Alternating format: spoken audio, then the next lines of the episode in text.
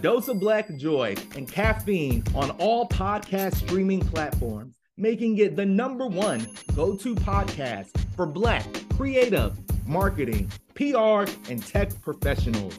Season six of A Dose of Black Joy and Caffeine podcast is fueled by Jet. And for our 100th episode, we're chatting with Dalen Gaw, president of Jet.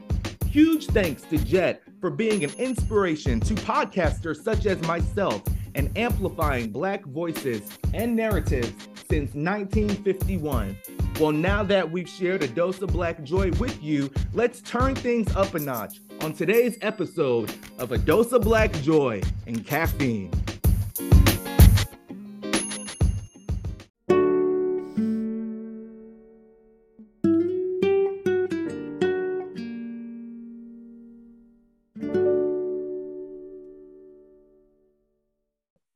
Are going to get started here. So, thank you all so much to my listeners who have tuned in. And thank you once again for listening to another episode of A Dose of Black Joy and Caffeine.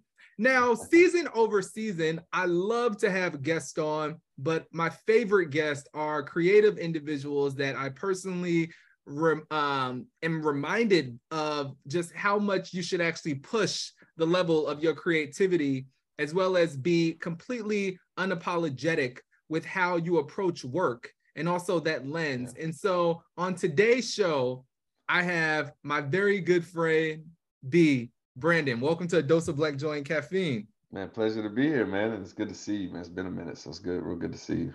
Yeah, man, it's absolutely been a minute. And now, for the people that are listening at home, the creative that we have with us that's joining us today has not only produced some of the most work for iconic brands such as Nike and Google, and those are only just to name a few, but they're also an amazing DJ part time as well.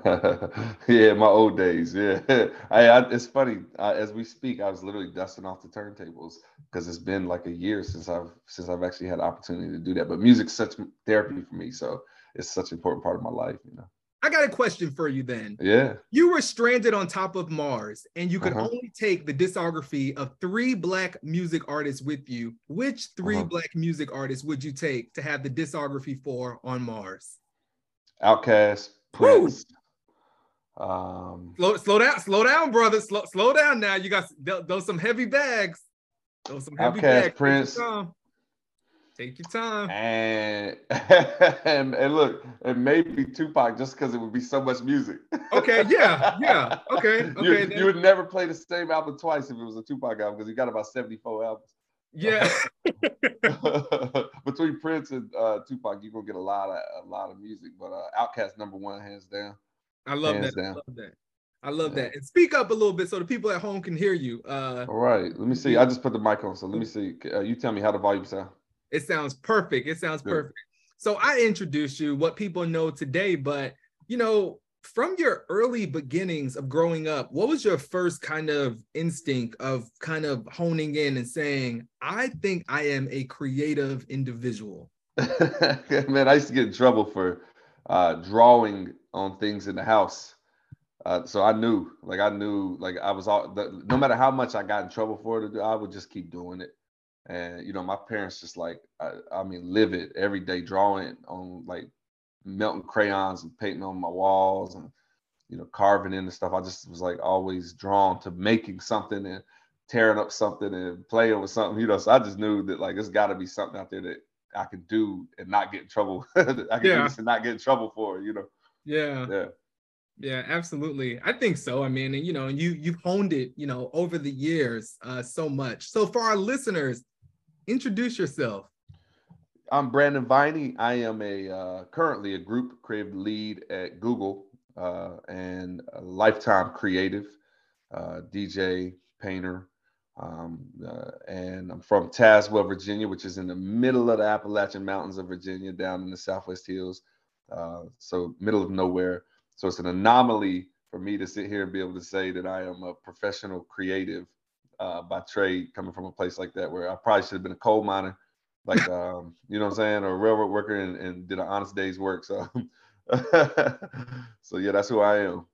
I love that. I love that. I appreciate you sharing that too.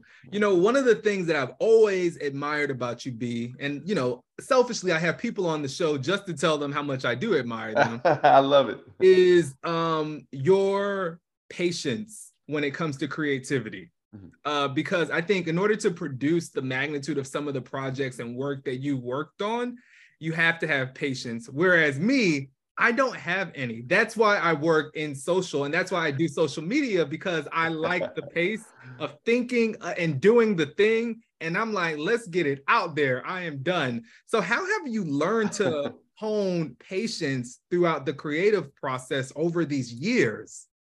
Ah, man, you know, like when, you know, I love that question because this is what I tell a lot of my students that when I teach um, courses, you got to like understand what the business is and I separate myself as much as I can from the business, and uh, I try to separate my art and my personal opinion and be very objective about what's going on, you know, and um, uh, like to solve a problem. Then I insert me back into it where I feel like I can actually benefit from it as well as yeah. the project benefit from it. So I try to separate church and state of my creativity and, and like I think about it like split personalities, the business creative and then the and then the real creative yeah, that's the best way to put it. Now you mentioned teaching. Where do you teach at?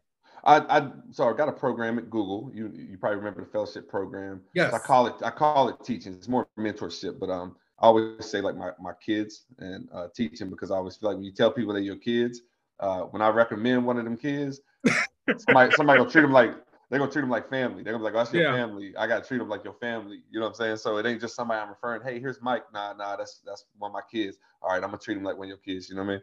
Mm-hmm. Um, but I do a lot of personal uh, stuff. Like I do some adjunct teaching for other programs. I go back and do stuff at VCU. Nice. Uh, down at U of O sometimes, and then uh, tons of programs just contact me to fill in for stuff and to do le- guest lectures. And then uh, personally, I do I do it all day, every single day yeah. when I get off of work. I get calls from from kids who found me and uh, from things like this podcast, and I'll get people from this that'll call and say, "Yo, I'm trying to get in. I'm trying to get on. Help me." and I'll be like, all right, let's go. You got two months. We're gonna build a book. we're gonna get you out here. Oh, the most, yeah.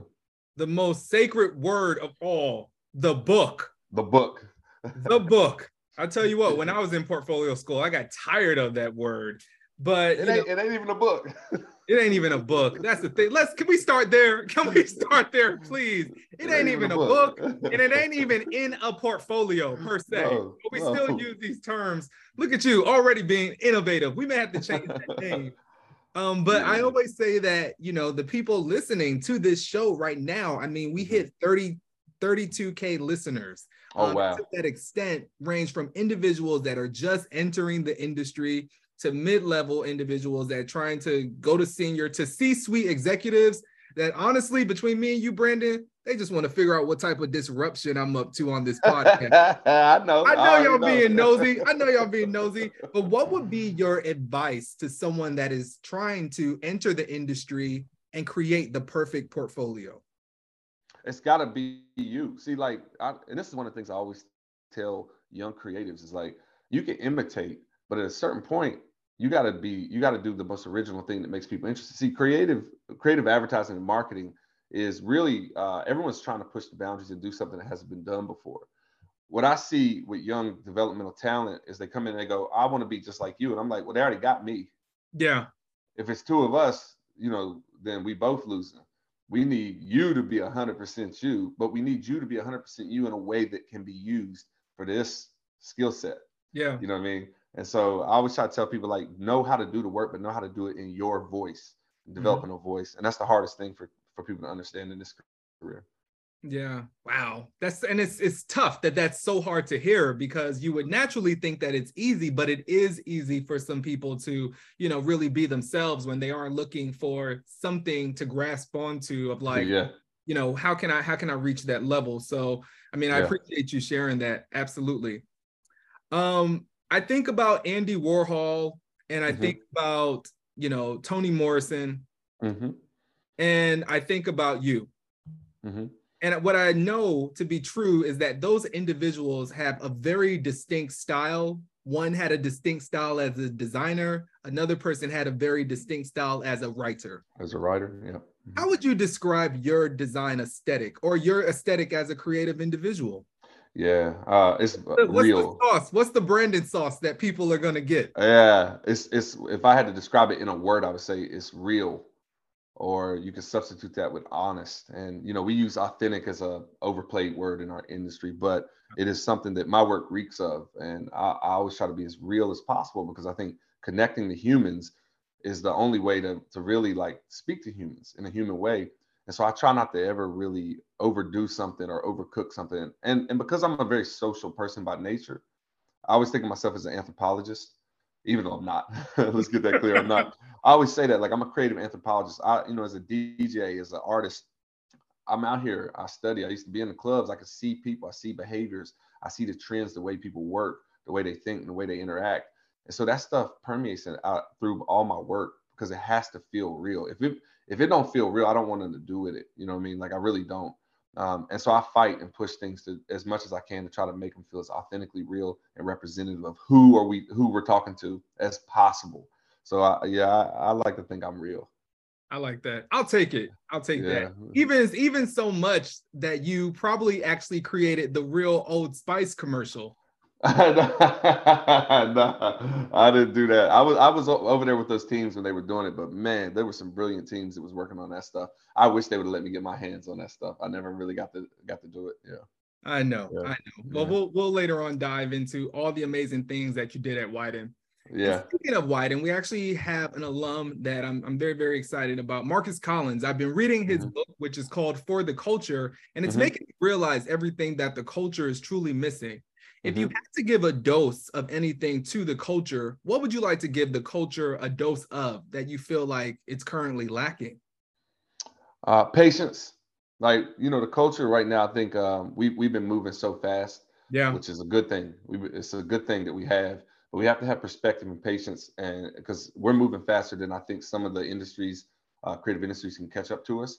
So mm. we have to mm. have a little bit of patience to say, all right, we we building it, we building the plane while we flying it mm-hmm. right? Because we really are. You know what I mean? I think especially Black creative culture is uh, is always at the forefront of culture, uh, yeah. creative culture. So we building the plane while we flying it sometimes. And sometimes we have to have a little bit of patience to know that like we're you know we years ahead of it.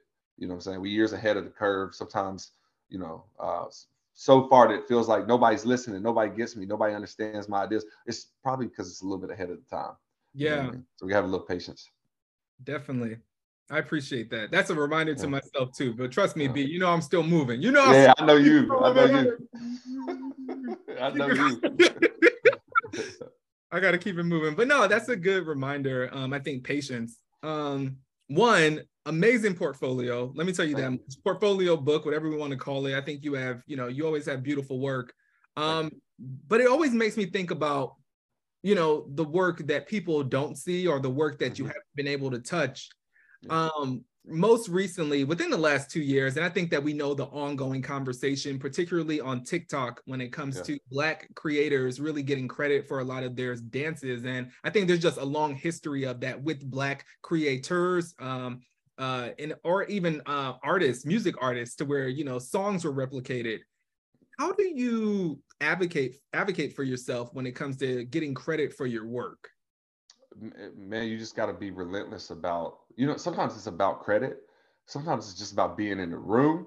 Yeah. Uh, sometimes, you know what I mean? Sometimes like credit is just as much as, as just saying like, yeah, I know you had that idea too. Maybe this other team had this idea. Maybe this other person had this idea, but it's just being relentless about it. And like, you know, empathizing with the fact that creativity moves so fast and mm-hmm. that ideas are born at the same time in different places, you know, so sometimes uh, we have to be like just relentless about letting people know. But eh, look, here's another piece of advice about that too you got to put stuff on paper. It's yeah. the only way you can prove it. You know, we, we think about creators not getting credit. You know, you've, you've even heard um, companies like TikTok saying they're going to start making sure they understand like when something started, right? Like and trying to figure out how they can pay yeah. creators or attribute creators with that. Well, you got to do this in everything creative you do. You got to like put it on paper. It's got to be on paper. There has to be some sort of uh, some sort of timeline of that, or you don't have no proof. And if you don't got no proof, you're just out of luck in this industry. You know what I mean? So I always tell everybody, man, don't tell me about it. Put it on paper. Put mm-hmm. it on paper. Send it to some people. Email it to some people so it's in some inboxes, timestamp. You know what I mean? You need people to know that you was really doing that stuff when you said you was doing it. You know? Yeah, absolutely. definitely to to to just even and also too that timeline is going to be helpful for yourself, especially if you are yeah. updating your LinkedIn or you're doing yeah. anything of that nature. It's even going to be helpful in that. Very. So, yeah, yeah, very. Appreciate that. Uh, man, talk about such a rich professional background between not only you and the things that you did at Wieden, but also now you being at Google. Yeah know, there's this terminology that a lot of people that once had a long history in the advertising space sometimes say of getting out of advertising once they get a tech job. What does that mean? What are they truly saying? It's a different grind. Advertising is a different grind. You know what I mean? Like in agency is a grind. It is a grind. You'll never have more fun uh, than in agency. But you know, when you when you burn the candle at both ends, and that yeah. advertising side. And you know, when you're on the when you're on the client side, as they say, you know, getting out of advertising, you you're usually on a much slower timeline with a lot more information and a lot less worry. So, you know, it leads you to be a little bit more passive in, in your decisions. And you usually ain't working till 10 o'clock every night. You know what yeah. I'm saying? So it's hard for people to come back, you know what I mean? But you, you see people get the itch to go back to advertising just for the rush of like a week turnaround. You know what I'm saying? Like, oh, this came in today and we need it done by tomorrow. I, I think some people want to get away from it, miss that, but some people go, nah, I ain't never looking back. Never, yeah. never, never. They say never yeah. say never, but listen, well, at least that's what Brandy said. But yeah. I'm saying it, you know, I know for me personally, that was it. Um, but what I will say is I don't think I would ever have the rigor that I have right now if it was not for that agency experience. I agree. And also there is a level which which I know that I know I know I'm, i may take a hit from some people listening, but I have a level of empathy now working with agencies because I used to be in an agency that I Facts. I just like I work with them different on like what I'm doing because yeah. I don't want to be that client. hey, facts. That's facts. I know. I be thinking about that sometimes where I'm like, oh yeah, no, nah, I don't want to say that to them. You know what I mean? Because yeah. I remember what that was like when it was said to me.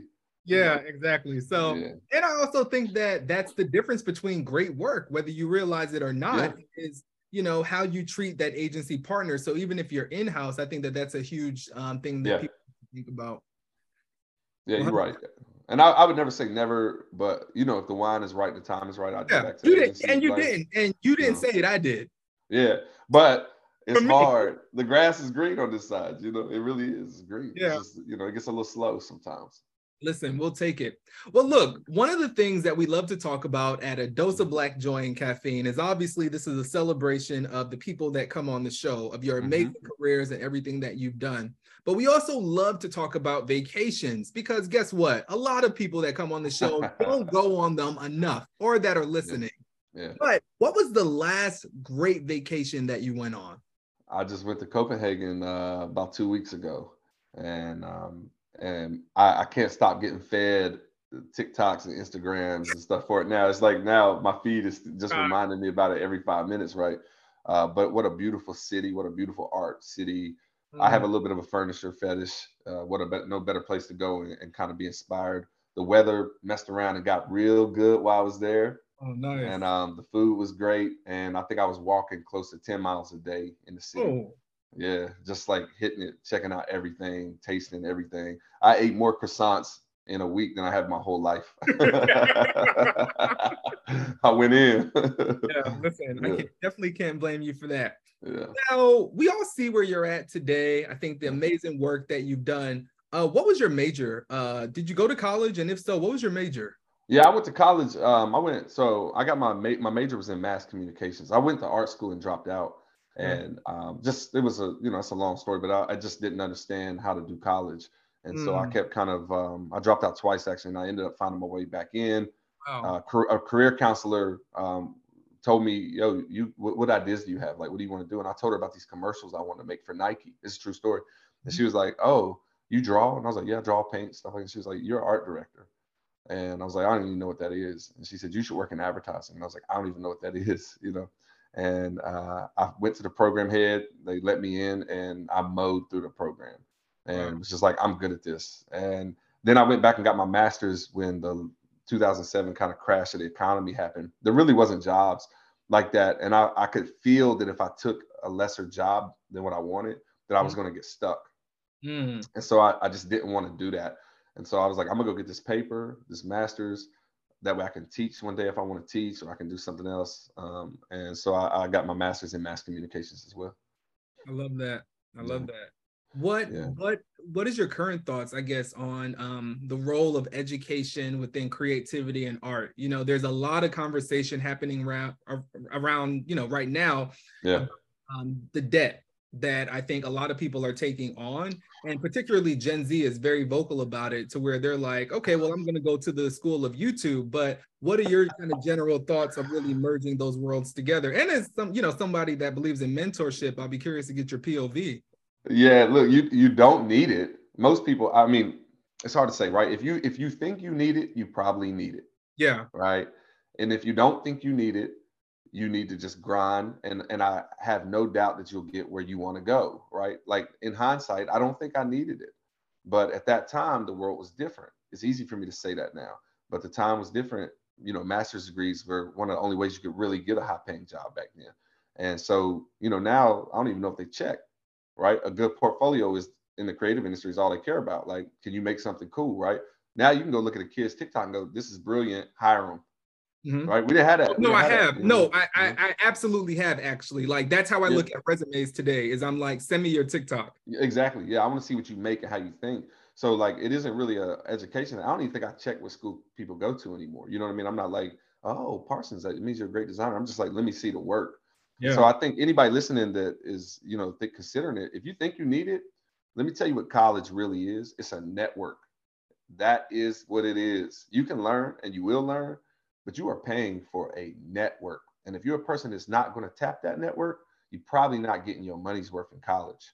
You know what I mean? Like, so I always encourage people if you go into a college, find out how deep the network is. Where where does all the tentacles of that college go? Are, is there people in the job you want that went to that college? Then if you go to that college, you're gonna have direct access to those people. You know, the alumni, the alumni networks are huge, right? But YouTube University ain't nothing better. they ain't nothing, they ain't nothing better than YouTube University. You know what I'm saying? I'm a lifelong learner and I tap into YouTube uh, every single day for something. Yeah. You know? Yeah. So I don't, I don't, you know, I don't think you need it. But here's what I do think, do I think this young generation is smart because they're seeing, they're kind of seeing inequity in it all.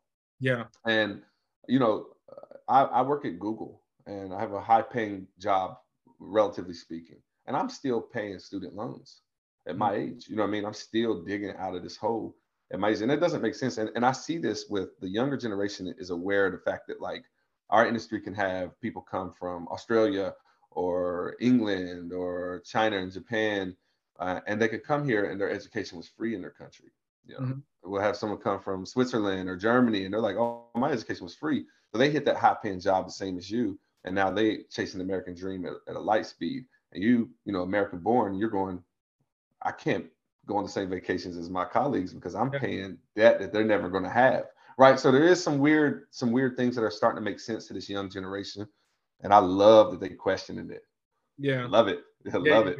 Yeah. I mean, I think I think you have to. And I mean, same here. You know, I uh I think um, I was the person that I felt like I needed it because I went to historic yep. black college. But then after. I graduated, I was like, I think I want to go to art school, you uh-huh. know, to do that. Went to SCAD, had a bag added onto my name, you know, through doing that. But also, too, I feel like it would have never really put me in the position that I'm in right now. I also knew that I yeah. wanted to teach eventually, which like now I'm teaching. Yeah. Um, um, but trust me, like you know, full gray headed to do definitely is like I'm gonna want to be in somebody's classroom saying some random stuff to somebody's kids. So uh, yeah, we'll be doing lunches because I'll be in the adjacent classroom yeah, be- doing, doing, the same thing. You know what I mean? yeah, absolutely. Yeah.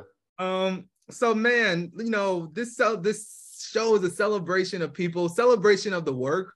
Uh, you've done so much brilliant work over the years. You've won a ton of awards. I definitely encourage people to check out your website. What is your website, by the way? It's just my name. Uh, it's Brandon Viney at you know dot com, brandonviney.com. Yeah. And um, you know, we get lazy when you get deep in your career and you don't update Absolutely, your work as much. Yeah. But there's some good work on there. There's some stuff I'm extremely proud of, and it's something I tell people to do. Like even the young kids, don't you don't have to put everything on your book. When you when you look at a book, it should represent you. Mm-hmm. And I, I, I only put the work that I think actually represents me at mm-hmm. least 70, 70 to 75%. If I don't feel myself in it, it was back to what we were talking about earlier, then you won't see that work with my name on it. I'm still going to do the best job I possibly can at that work. but I, I don't have to put that work in my book. I don't have to represent my, you know, my voice with that work.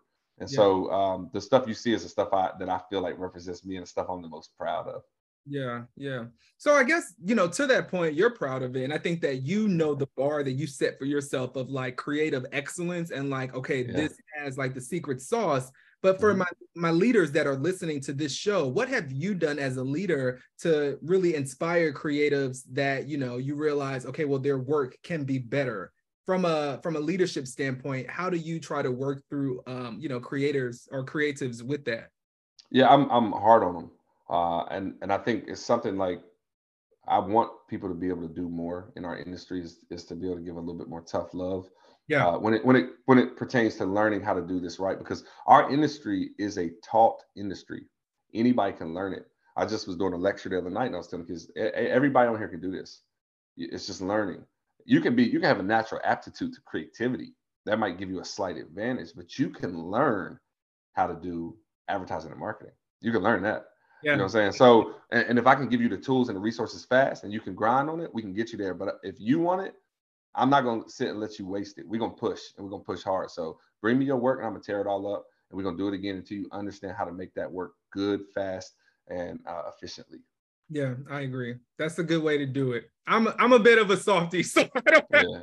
Yeah, yeah, I, I, tear in, I dig in. I know, I know. I trust me. Now I had those digging moments. If I realize that that timeline ain't where that, then you know, I'll be like, whoa, wait a minute. That's when I actually. That's when I look. I look. B, they're not even calling me a dude. Then they calling me Justin. That's how yeah, uh, formal things have got to get because I'm like, I don't. I ain't got the time today. yeah, they bring the name out. Uh oh. and they bring the name out. So. Uh, so you know, we're halfway through the year. So many different things are happening. Yeah.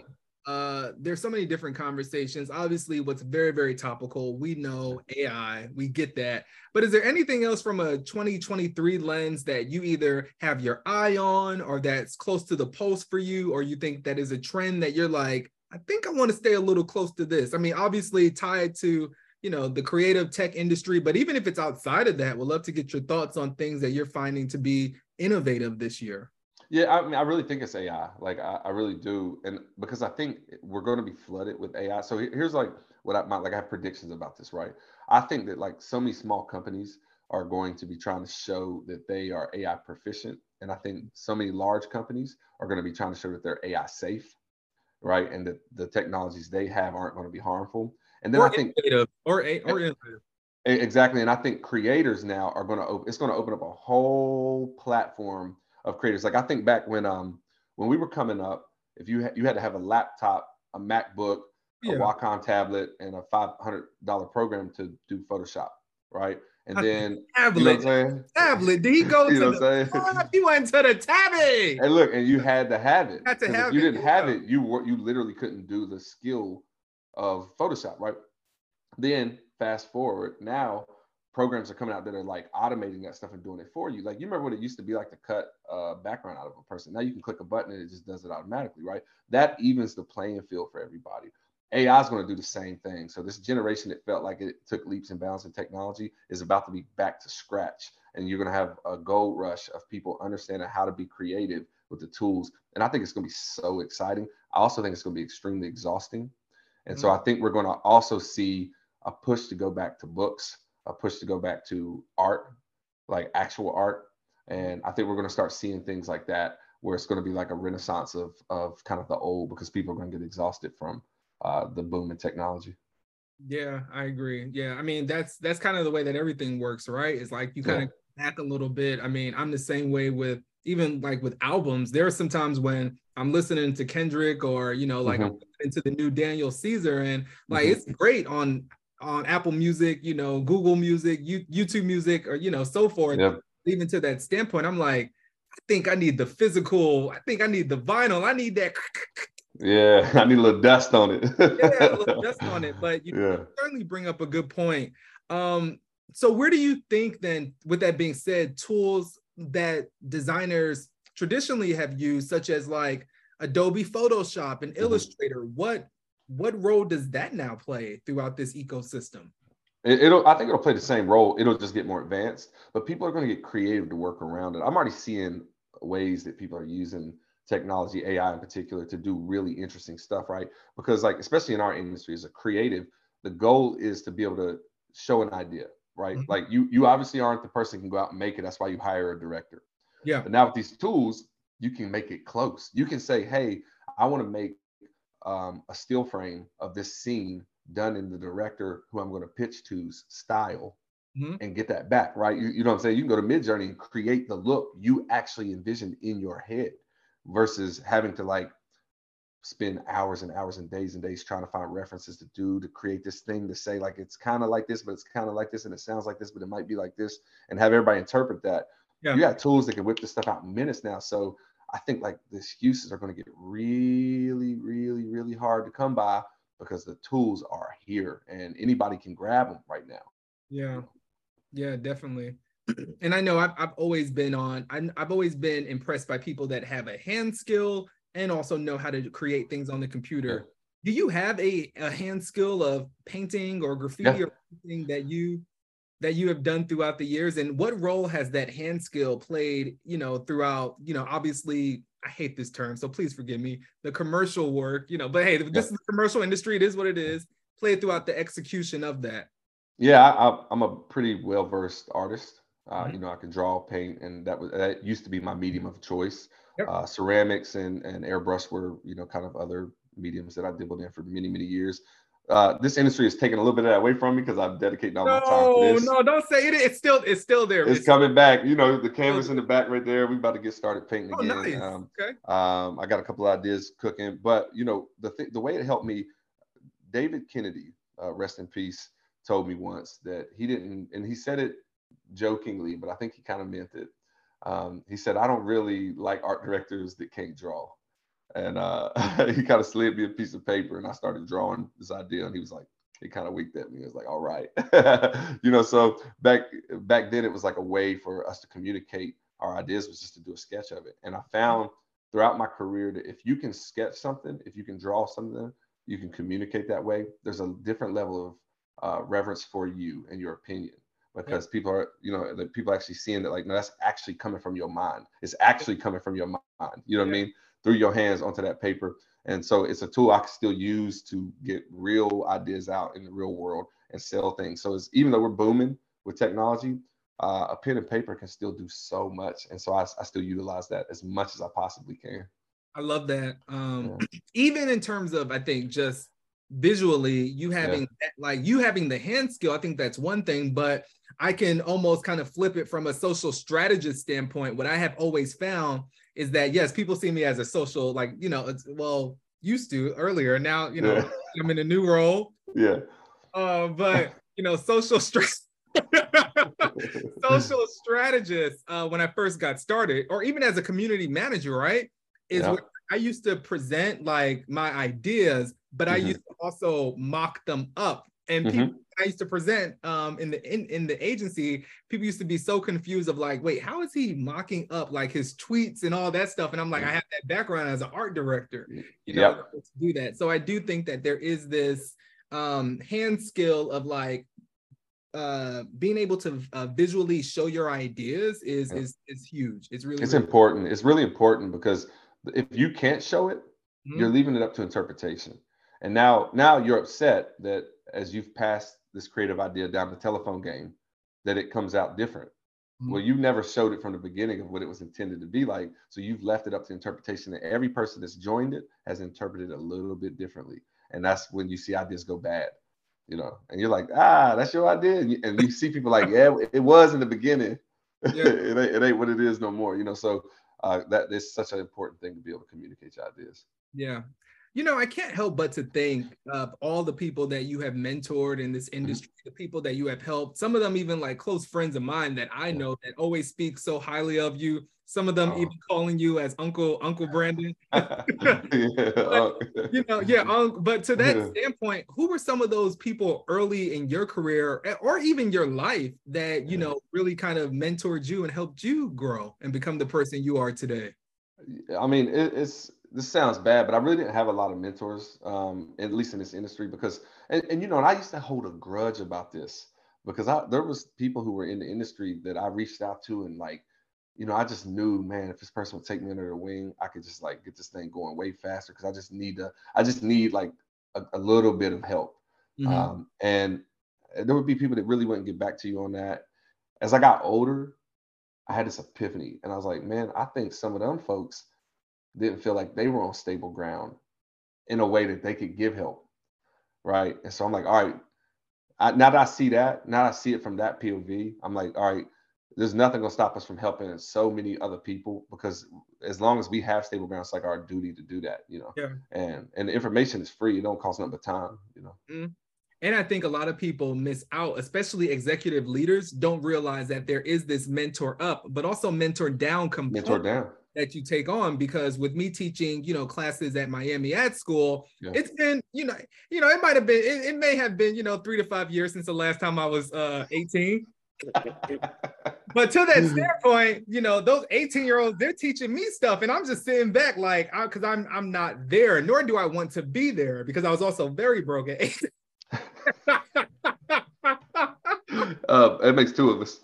I know, I know, but I think that you bring up a good point of, um, you know, being on stable ground, and also too, I think not looking at it as so transactional and that it's like one sided of, yeah. oh man, I got to help this, you know, kid that's 18, or I got to help this person that may be uh, 15 years below, you know, my industry experience. It's like, no, you can actually learn from that person. Facts, like facts. I mean, it's one of my favorite, like music. You know, telling you music's such an important part of my life. One yeah. of my favorite things to do is like tell me what's popping. Like tell me, like tell me what's really like what y'all really listening to, what y'all really doing right now. So that I so that I can just stay up with these things and like never feel like I'm just aging out of it. And I love to like understand the why. I always tell like if I ask um somebody that's younger than me to tell me something, I always tell why. Like mm-hmm. give me the why of it. I want to understand the origin of it. I want to understand like why is it hitting the way it's hitting? Why is the fashion the way the fashion is? Or like why is this person trending the way that you know you guys think they're trending? Because you're never too old to, to learn. And a matter of fact, we get to an age where like you need that help. Oh hell yeah! You know what I mean? I need to know from them. Now I can teach them how to do what I do, but I need to know what they do too in order yeah. to do it both well. You know? Yeah, absolutely. Yeah.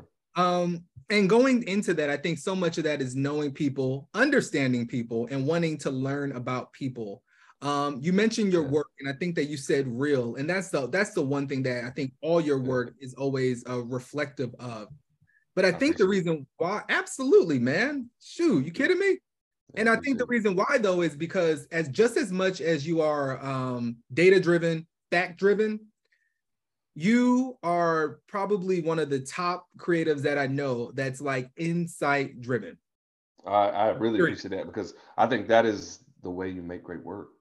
Can you tell, can you share though with the listeners the difference between a fact versus an insight? Because I think that your work and and let me know, Beef, if you're gonna give away too much of your secret sauce, I could pull back for sure. No, no. But uh, but, I, but I, I think like all your work is so based in human truth to where it's like, you know, it's gray, okay, yada yada. You like, okay, we're gonna have the facts, we're gonna have the details, but you're able to find that human truth that yeah. I think it's it's and it's so wild that we've made so much progress in this industry of tech and innovation and advertising marketing that it's just like people are afraid of the human truth that's going to lead to that great idea.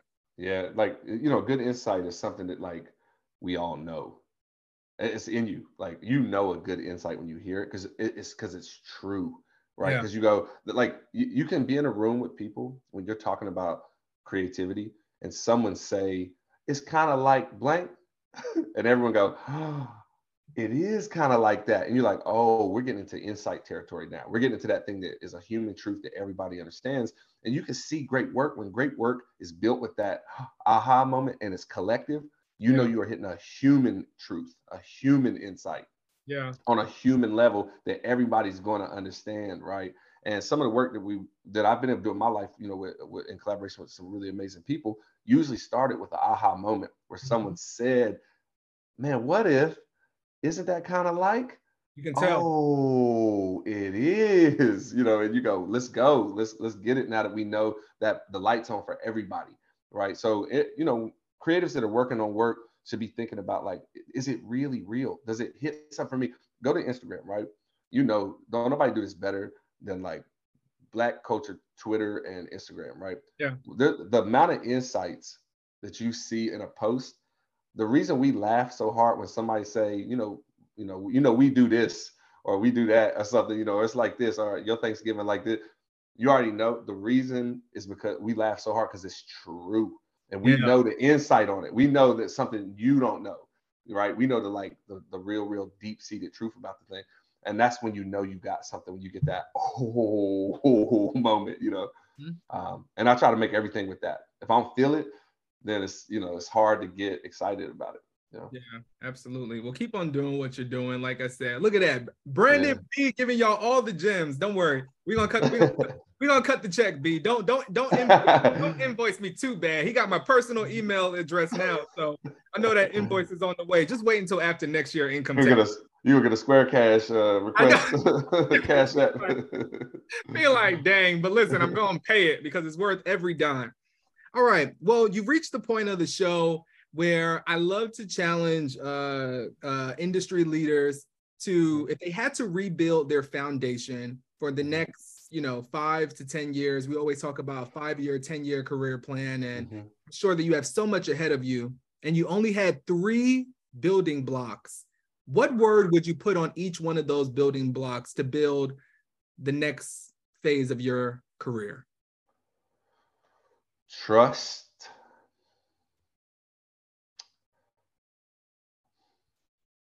truth, and fearless. Oh. Yeah, I think so much. Uh, if I had, you know, one regret of my life, it would be uh, letting fear get in the way of um, doing things and learning things and seeing things that, um, you know, could change a life. And it's why I've been dedicating like as much time as I can to travel now. Um, I spent so many years not traveling out of fear, group of country boy in the middle of nowhere. You know, I'm not wasn't well traveled at a young age, so it took a long time to develop that muscle.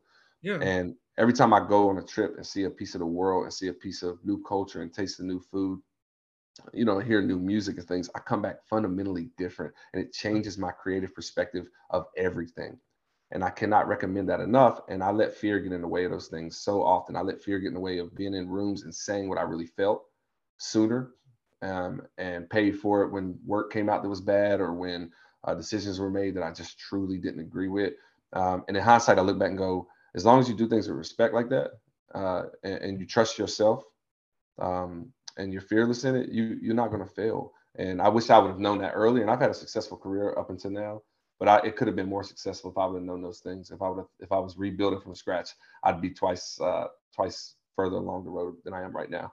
Yeah. Well, listen, you just rebuilt it on a dose of black joy and caffeine. All right. I appreciate it, man. Yeah. Yeah. Any final words before you leave our listeners? No, man, uh, I always tell anybody this if you're young and, and you're trying to get in the game or, you know I mean, if you in the game and you just feel like you're hitting a, you know, you sputtering, reach out, tap in on LinkedIn or something, and hit me up and just tell me tell me what's up and tell me what's going on, and let's hop on a phone call and let's get you back inspired or let's get you on the right you know the right direction for your career. So that's like my favorite thing to do. Uh, so do that, and then I gotta say thank you, brother, because it's been a minute and we haven't got to catch up. Um, and uh, you know, and I've been I was a fan when you jumped off and started doing this. I was real excited for you, man. I was super thank excited you. for you. And uh, so we always track and watching and seeing what you're doing. So it's, it's big for the coaches, big for the community. Appreciate you. Absolutely, brother. I appreciate you too.